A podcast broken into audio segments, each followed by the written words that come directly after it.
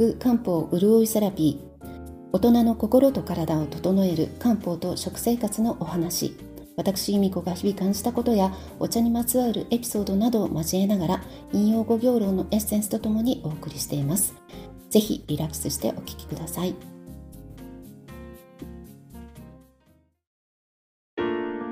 おはようございます。8月に入り早いものであと数日で立秋を迎えます。えー、まあ、まだまだ昼間は暑いんですけれども朝夕こう犬の散歩などしているとちょっと前とは空気が変わってきたかなっていうね夏の終わりを感じるような、えー、ことも増えてきて、まあ、今ももしかしたらバッグに入っているかなと思いますが外ではセミさんがねあの種類も変わってきていると思いますけどもう盛んに、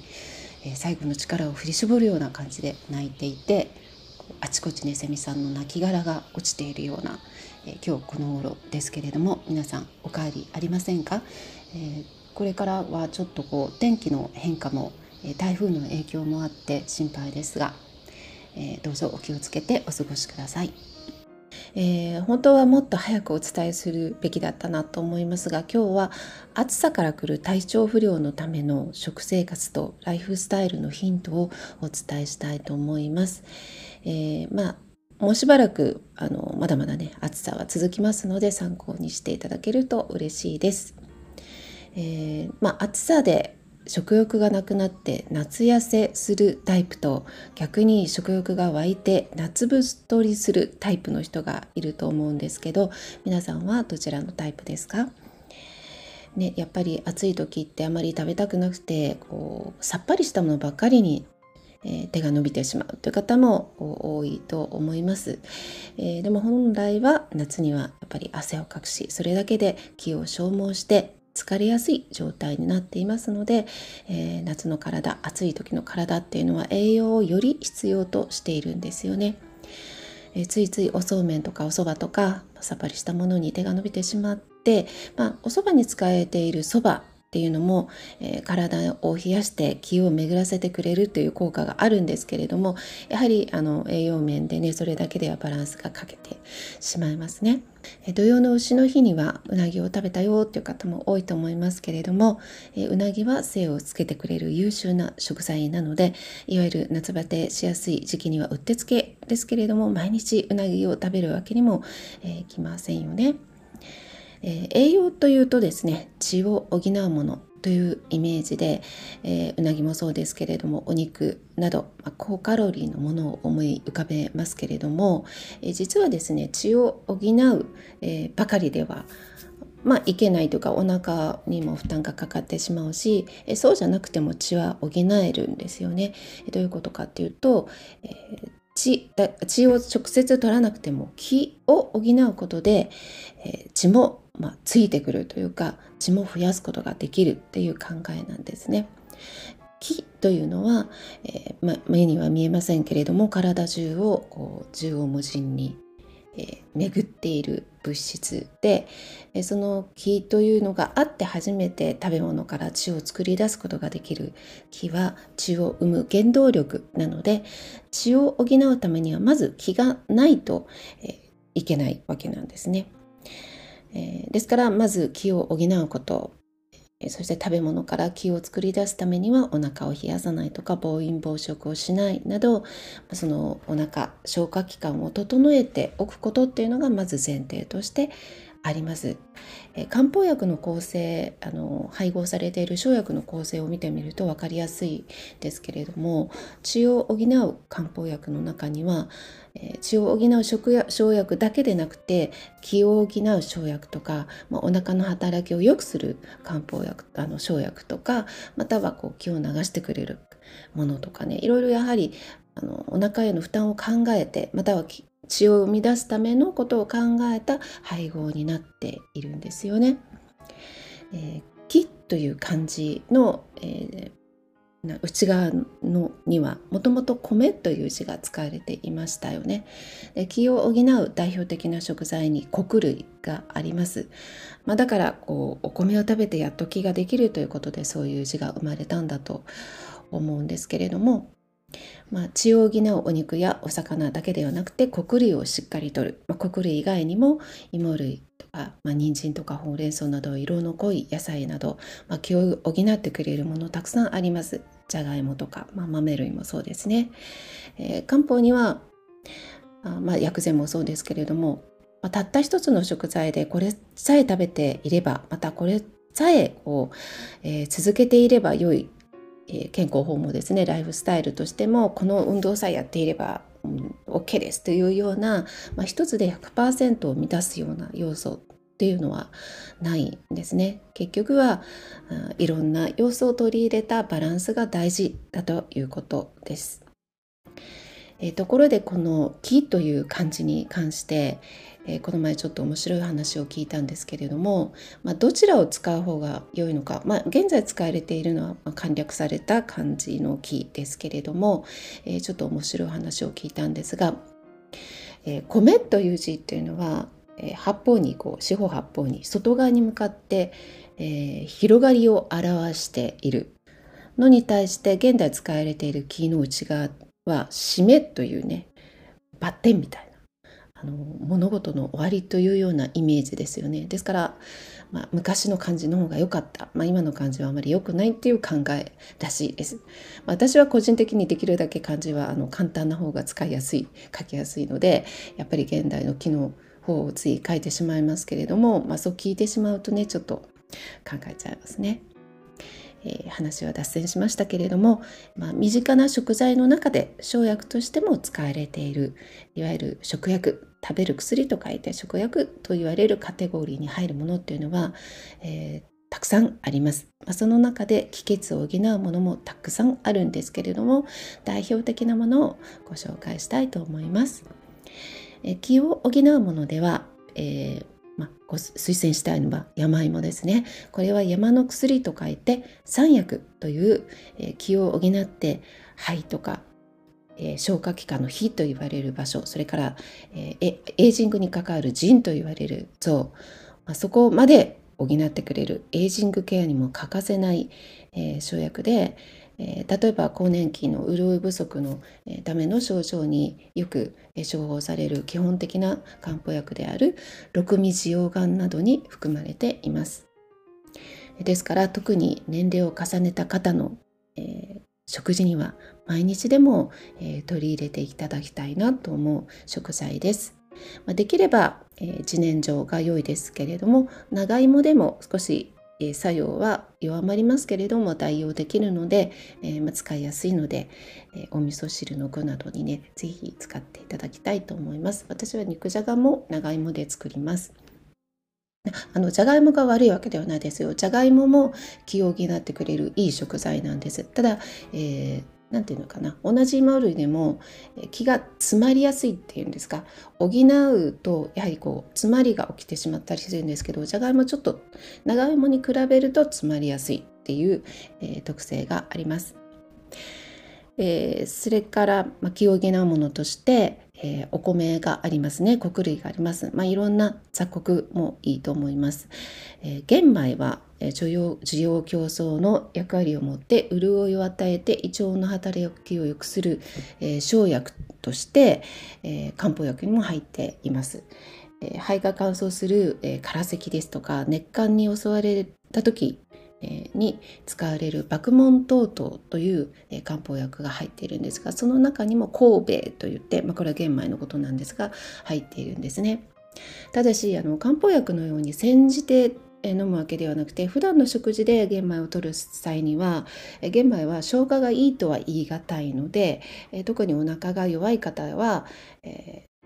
用意注意とかあまりこう硬い玄米を毎日毎日食べているとかえって胃が弱ってしまいますのでしっかり時間をかけてこう吸水させるですとかよく噛んで食べるということを意識していただきたいですし、まあ、あの毎日玄米という方も多いと思いますけれども、えー、できれば白米とか他の穀類とバランスをとって、えー、食べた方が、えー、私は個人的にはいいなと思っています。えー、またこう穀類の取りすぎ自体も余分な水たまり質を生んでしまいますので、えー、やはり食べ過ぎには気をつけてください。で次にですね血を補う、え、食材の代表もいろいろあるんですけれども、え今日はね卵を推したいと思います。え生薬の中でも血のを補う効果がものすごく高い、えー、アキョウという、まあ、これはあのロバーの皮を煮詰めた煮皮のようなものでものすごく作用が高いとされているんですけれども卵の黄身はそのアキョウに近いと言われていて実際こう漢方薬の中にもアキョウと一緒に含まれていたりもするんですね。えこんなに身近な卵がそんな力があったのかと思いますけれども、えー、まえー、そういうこう卵身近な卵でさえもそういうそういう血を補う力というのをしっかり持っているということで、えー、まあ、例えば、まあ、今気を補うもの血を補うものを挙げましたけれどもやはりね補うばかりではそれはそれで滞りが起きてしまう可能性があるので、えー、やはり流すものも加えるということで、えー、野菜は全般的に流してくれるものと考えられているので、えー、野菜をもしっかり食べましょうということで、まあ、普通に皆さんされていることだと思いますけれどもバランスの取れた食事になるわけです。いかがでしょうか、えそう考えるとですね卵かけご飯も立派な薬膳と言えるんじゃないかなと思います。もちろんバランスが大事なので、えー、プラス、ね、今言った食材で言えば長芋の、えー、お味噌汁にネギネギを浮かべてとか、まあ、できれば温野菜とか野菜炒めをこう添えてとかねそれだけでもバランスの取れた薬膳と言えるんじゃないかなと思います。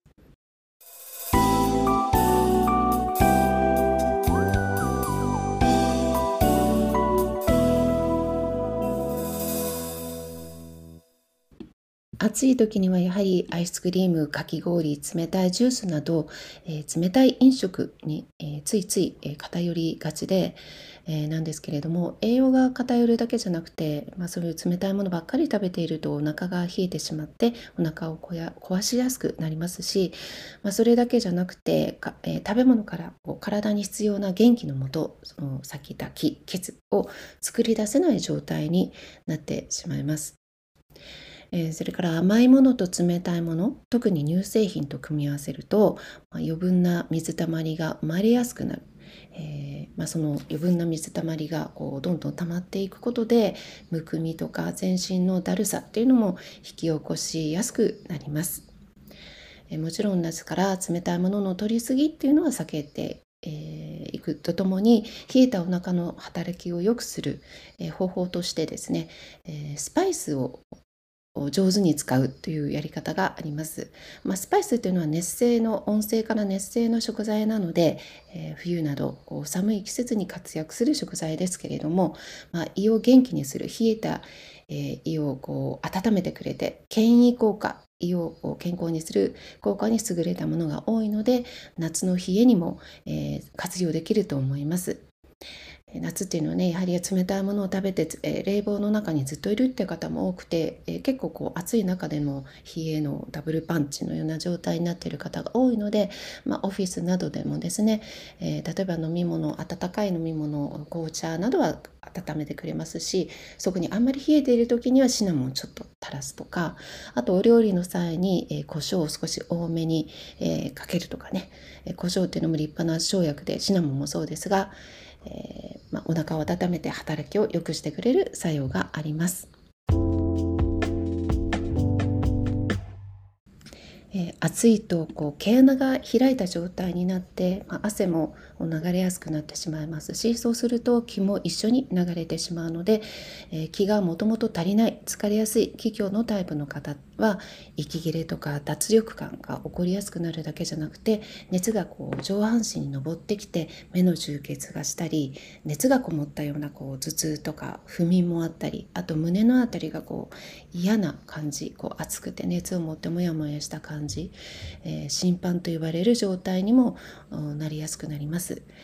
それから汗と一緒に心液水が減ってくると血の源も減るわけですから血虚の症状血が足りない症状として目がかすんだり筋肉がつったり目がくらむようなめまい目の前真っ暗になっちゃうようなめまいっていうのも起こりやすくなってきますし、え大腸もね乾燥してくるので水分不足のための水分不足のための、え便秘えー、硬くて出にくいというような便秘にもなりやすくなってしまいます。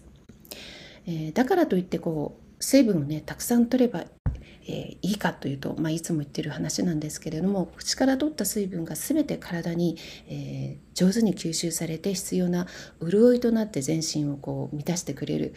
え、とはねなかなかいかない。特に年齢を重ねてくると内臓の働きがやはり、え落ちてくるプラス先ほどお話したようにお腹は冷えると働きが悪くなってしまいますので、え水分を内臓とか皮膚とかあらゆる場所に、うん、送り込まないまま送り込むことができないまま尿となってすぐに排出されてしまったりとかあ、まあ、中にこう小腸の方に流れ込んで、えー、水のような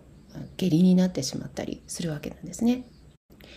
えー、ですからまあ年を重ねると内ルの働きは全てこう衰えてきてしまいますからなおさらやはり、あのあまりねこう水をこう一気に飲むっていうのは負担がかかりますし、えー、冷たいものは特に避けていただきたい。ですから、えー、ただ水分を取るというだけじゃなくて、えー、取り方にもポイントがあって、まあ、よく言われていることではありますけれどもこまめな水分補給、えー、まあ、一気に飲むのではなくて、えまあ、それに喉が渇いたても感じた時点で細胞はもう乾いているので喉が渇く前に少しずつこまめに水分補給することが大事です。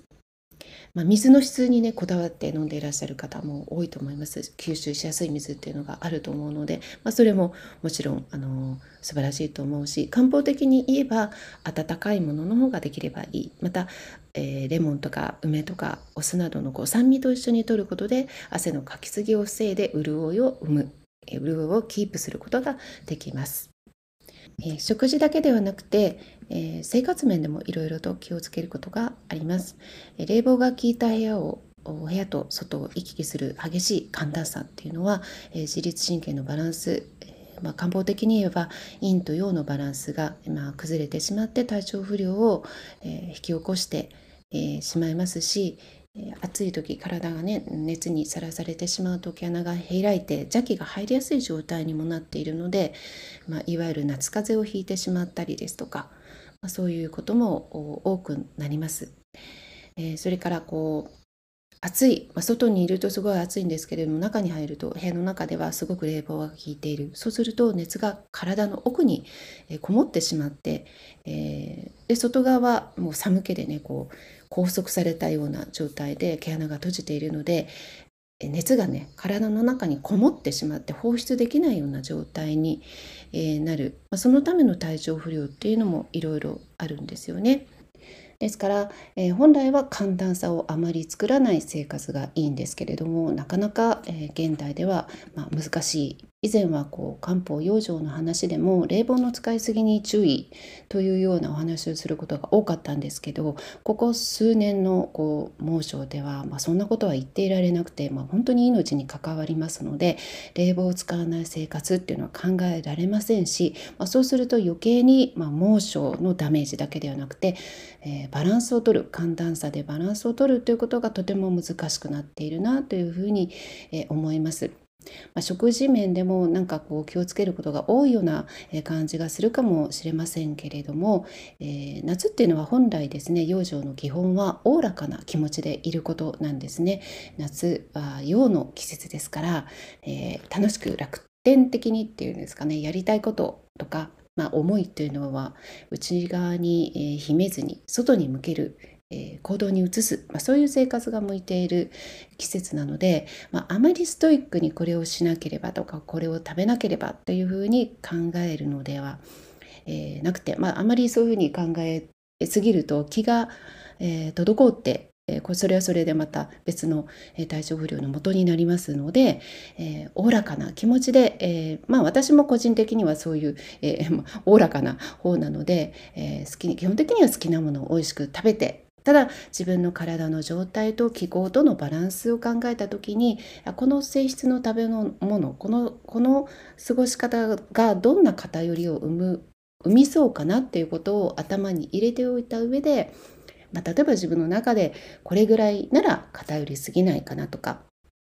まあ、その辺のバランスっていうのは本当に、えー、ご本人にしかわからないことなので、まあ、そういう自分の目安というか自分の物差しを持っているっていうのはとても大事なことだと実感していますので、まあ、そういうことを、えー、皆さんにも少し、えーかんまあ、考えるきっかけでちょっとおこがましいですけれども、え参考にしていただけたら嬉しいです。はい、えー、今日はサミセミさんの声をバックにお届けしました。また来週もお会いできれば嬉しいです。今日ちょっと長くなってしまってすみません。最後までお聴きくださってありがとうございました。それではまた。